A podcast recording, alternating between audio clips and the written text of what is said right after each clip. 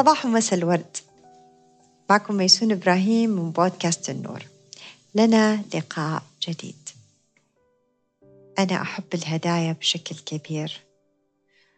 وأكيد بدأ حبي للهدايا من وأنا طفلة صغيرة. حاولت أفتكر أول هدية وصلتني. بس على ما يبدو أني كنت في سن أصغر من أني أدرك إيش كانت دي الهدية ومين اللي جابها. لكن لما مشيت في آه، سلسلة الذكريات حقتي لقيت الهدية الأولى اللي بفتكرها. يعني مش أول هدية جاتني بس أول هدية أفتك أقدر أفتكرها. كانت هدية وأنا طالعة من الصف الأول الابتدائي للصف الثاني. الوالد الحبيب الله يرحمه ويسكنه الفردوس والوالدة الغالية الله يحفظها. قرروا أنه ياخذوا بنتهم الكبيرة أكبر واحدة عندهم. وبدأت أجهز نفسي عشان حيروحوا يشتروا لي الهدية. ولكن هذه الهدية كنت لازم أكون معهم فيها. على الأقل هم قرروا كده. لبست وتجهزت وكان الطريق بالنسبة لي طويل علشان بستنى المكان اللي حروح أشتري منه هديتي. وصلنا وكان في كنا في مدينة الرياض. كان في مجموعة محلات للمجوهرات الذهب آه وصلنا عند واحد دخلنا وهنا قال لي آه بابا إنه أختاري بريسلت ولا اللي هي السلسلة يعني ألبسها كأسوار على يدي. بس هذه السلسلة كانت حلقات وفاضية ما فيها شيء. فقال لي اختاري اللي تبغيها الشكل اللي تبغيه وبعدين اختاري أشكال من التعليقات المختلفة اللي إنك تحب إنك تحطيها في هذه الأسوارة. فكطفلة صغيرة بدأت أختار الحاجات اللي أنا كانت ممكن يعني بتلفت نظري وبالنسبة لي كانت مهمة حلوة. أفتكر أني اخترت الشوز آه، الله يكرمكم جزمة لأني أنا مرة أحب الشوزات أحب الأحذية بشكل كبير من ذاك الوقت. واخترت اللي هي النرد أو الزهرة.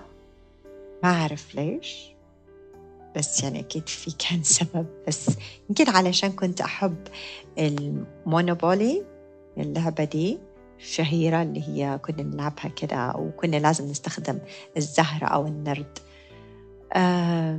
واخترت القلب مع المفتاح واخترت حرفي وحرف ماما وحرف بابا واخترت كأنه كده ريشة ريشة الرسم. المهم علقوا لي إياها ولبستها. كل إنسان عنده بيكون هدية مميزة في حياته. أعطاها أحد الناس المقربين جدا له ودايما بيفتكرها وأنا متأكدة أنه كل واحد فيكم الآن بيحاول يفتكر أول هدية أخذها أو أول هدية بيقدر يفتكرها ومين اللي أعطاله إياها وإيش كانت المناسب. حلقة اليوم باسم الهدية. آه، أول هدية بتكون موجودة معانا هي الهدية اللي ربنا سبحانه وتعالى بيعطينا إياها بولادتنا في دي الحياة. وهي إيش؟ بتكون عبارة عن المواهب أو الموهبة اللانهائية اللي عند كل واحد فينا. طبعا أنا في هذه السلسلة هذه الحلقة الثالثة من سلسلة الطريق إلى الإبداع. ليش أنا مركزة على الإبداع؟ ليش بتكلم عن الإبداع كثير؟ إيش الحاجة اللي جاذبتني له ومخليتني إني أهتم فيه وإني أنقل اهتمامي للآخرين اللي بيصير بدون إبداع للي سمع اللي سمع الحلقة الأولى والثانية آه إنه بدون إبداع بنتحول لروبوتات بنتحول لإلكترو كأنه جهاز إلكتروني مبرمج. واحد اثنين ثلاثة. واحد اثنين ثلاثة. كل يوم واحد اثنين ثلاثة. أربعة خمسة ستة ما لنا دخل فيها. بنسوي واحد اثنين ثلاثة. اللي بحاول أعمله لي ولكم أني أرجع أنشط منطقة الإبداع اللي موجودة داخلنا. وعشان أنشط الإبداع طلع لازم بعد ما إحنا طبعا تتذكروا في الحلقة الأولى كان في تنشيط للحواس وفي الحلقة الثانية اتفقنا إنه إحنا مبدعين بالفطرة. في الحلقة هذه بنقول إنه علشان نرجع تاني لإبداعنا ونرجع تاني نعيش الحياة بمنطلق مختلف بشكل متميز. أنيق على ذوق كل واحد فينا بيحيا الحياة أو بيعيشها على ذوقه بطريقته. بتلاقي لمساته في كل شيء. حنقدر إنه نقول إنه كان فلان جالس هنا أو هذا بيت فلان أو هذا مكتب فلان أو هذه سيارة فلان أو هذا النوت هذه الشنطة حقت فلان بدون ما يقولوا لنا. ليش؟ لأنه عنده لمسة مميزة وبصمة صارت معروفة. هذه البصمات هذه الموهبة هي عبارة عن الفنان الصغير اللي موجود في كل واحد فينا. اللي بيصير مع الوقت إنه كل واحد بيكون عنده نعم موهبة بالفطرة زي ما قلنا أو هو مبدع بالفطرة فبالتالي عنده الإبداع بيغذيه المواهب بتغذيه الفنون. الإبداع شيء مختلف عن الروتين اليومي والحياة الطبيعية والدراسة وال... هذه بتساعد إنه الإنسان يتحصل على معلومات تساعده في خبراته الحياتية الحالية والمستقبلية. هذا كدراسة وكعلوم وك بيساعده على استخدام الأمور اللي حوالينه التولز أو الأدوات اللي موجودة وكيف يفعلها. لكن الإبداع لا الإبداع هو لمسته المختلفة لما يفعل أي شيء حوالينه. لما يستخدم أي شيء حوالينه حتى وهو بيكتب البحث أو الواجب أو بيعمل العرض التقديمي البروبوزل اللي حيقدمه للشركة أو بيسوي السي في حقه السيرة الذاتية أو حتى بيكتب يومياته. كل شيء حيكون بشكل مختلف عن الآخرين بشكل مبدع لأنه بيخلق حاجة مختلفة عن البقية. اللي بيصير إنه الإنسان من هو طفل عنده كل دي المقومات وعنده الموهبة وعنده نعم فن هو يتميز فيه مع الدوائر المحيطة فينا. الدائرة الصغيرة الأم والأب والأخوان والأخوات الدائرة الأكبر العائلة الأكبر الدائرة الأكبر الأصدقاء. الدائرة الأكبر النظام التعليمي والمدرسين والمعلمين والزملاء الدائرة الأكبر المجتمع والدائرة الأكبر الدول الشقيقة المحيطة فينا وبعدها العالم. هذه الدوائر مع الوقت بتحجم أو بتكبر ولكن عادة أو الأغلبية بيتحجم عندهم.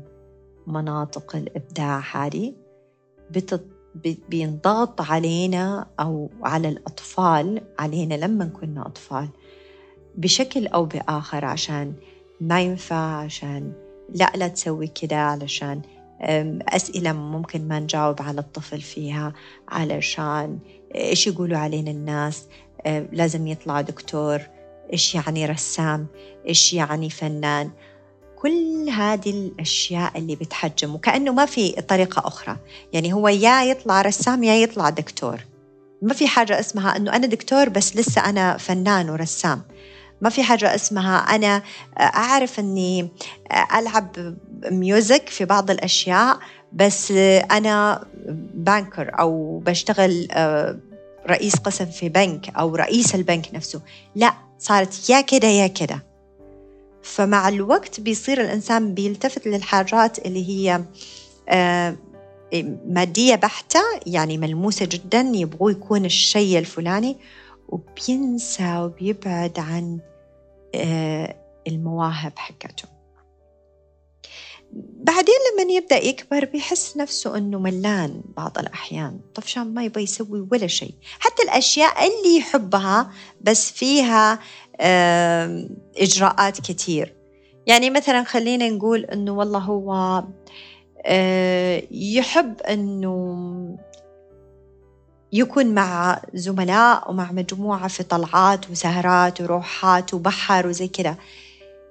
بس أحيانا برضو ما بيلاقي نفسه مية بالمية. في حاجة في حاجة ناقصة. لسه بيرجع حاسس في جزء منه لسه مش موجود مش متعبي.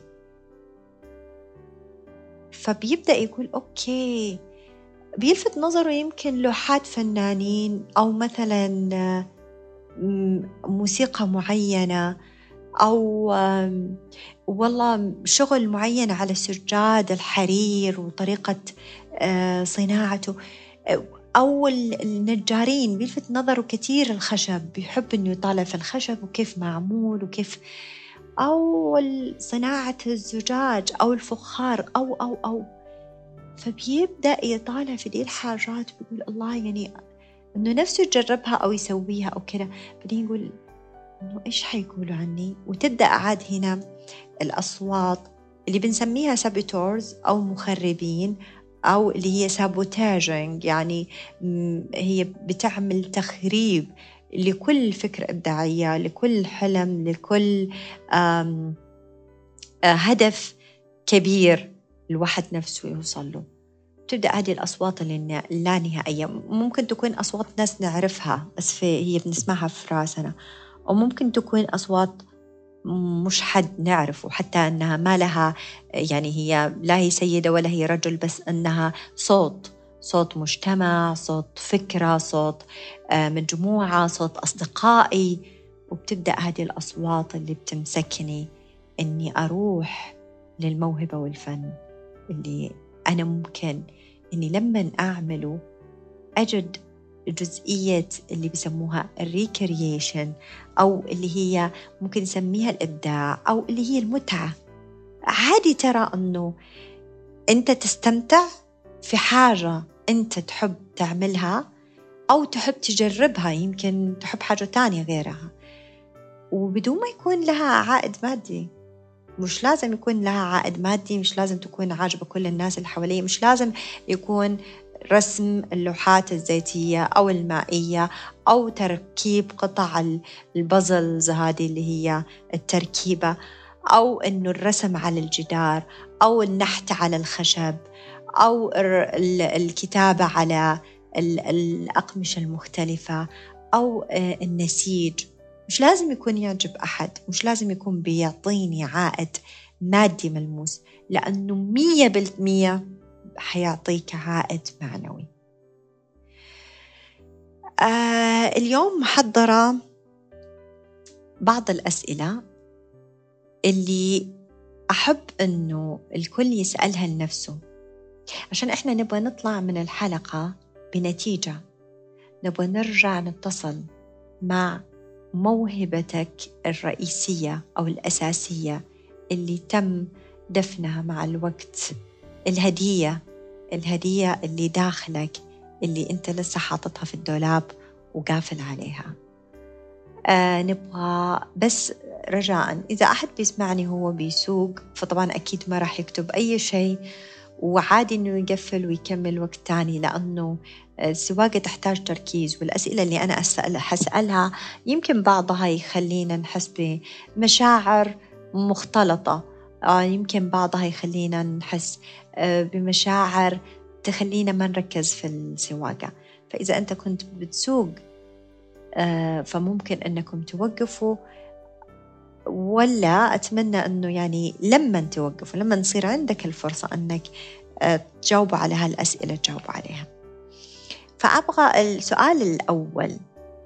لما كنت أو كنتي طفلة صغيرة حلمت إنك إيش تصير لما تكبر؟ إيش كان حلمك إنك تصير لما تكبر؟ هذا السؤال الأول.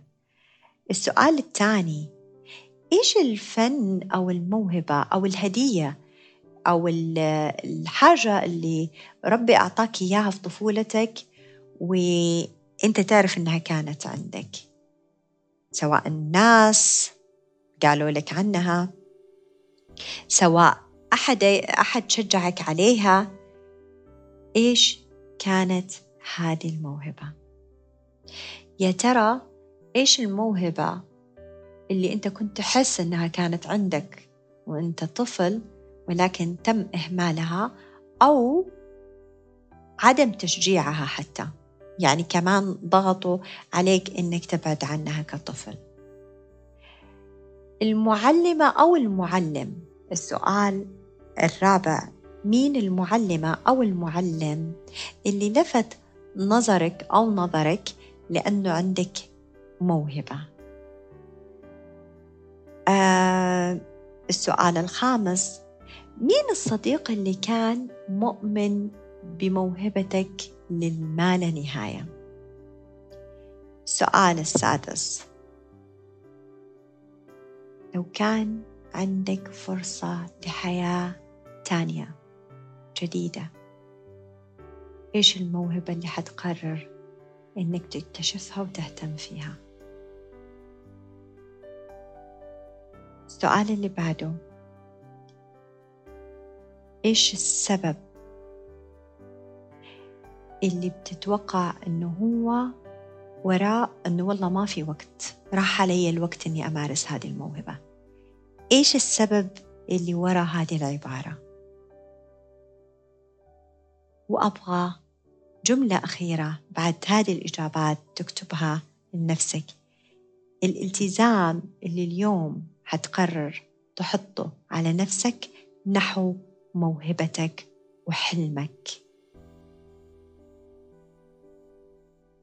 لأنه دايما بيكون عندنا كلمة أبغى أسوي لكن أبغى أسوي بس أبغى أسوي آه، في دائما لحظة تردد في دائما لحظة صوت سلبي في دائما صوت داخلنا بيقول لا مش وقته مش لازم مش يا ترى إيش الحاجة اللي حتلتزم فيها اليوم؟ علشان تبدأ طريق حلمك الجديد طريق إبداعك طريق موهبتك. الحياة دايما بتبدأ في آخر نقطة من منطقة الراحة أو منطقة التعود. المنطقة اللي إحنا دايما متعودين إنه نعيش فيها منطقة الروتين. الحياة بتبدأ في آخر نقطة في دائرة الروتين اللي أنت عايشها. لو عجبكم المحتوى وحسيت إنه مناسب إنه تشاركوا مع الناس اللي أنتم تحبوهم واللي يناسب اهتماماتهم يا ريت إنكم تشاركوا وأنا بكون ممتنة لاستفساراتكم ملاحظاتكم أو تساؤلاتكم. ودمتم بود.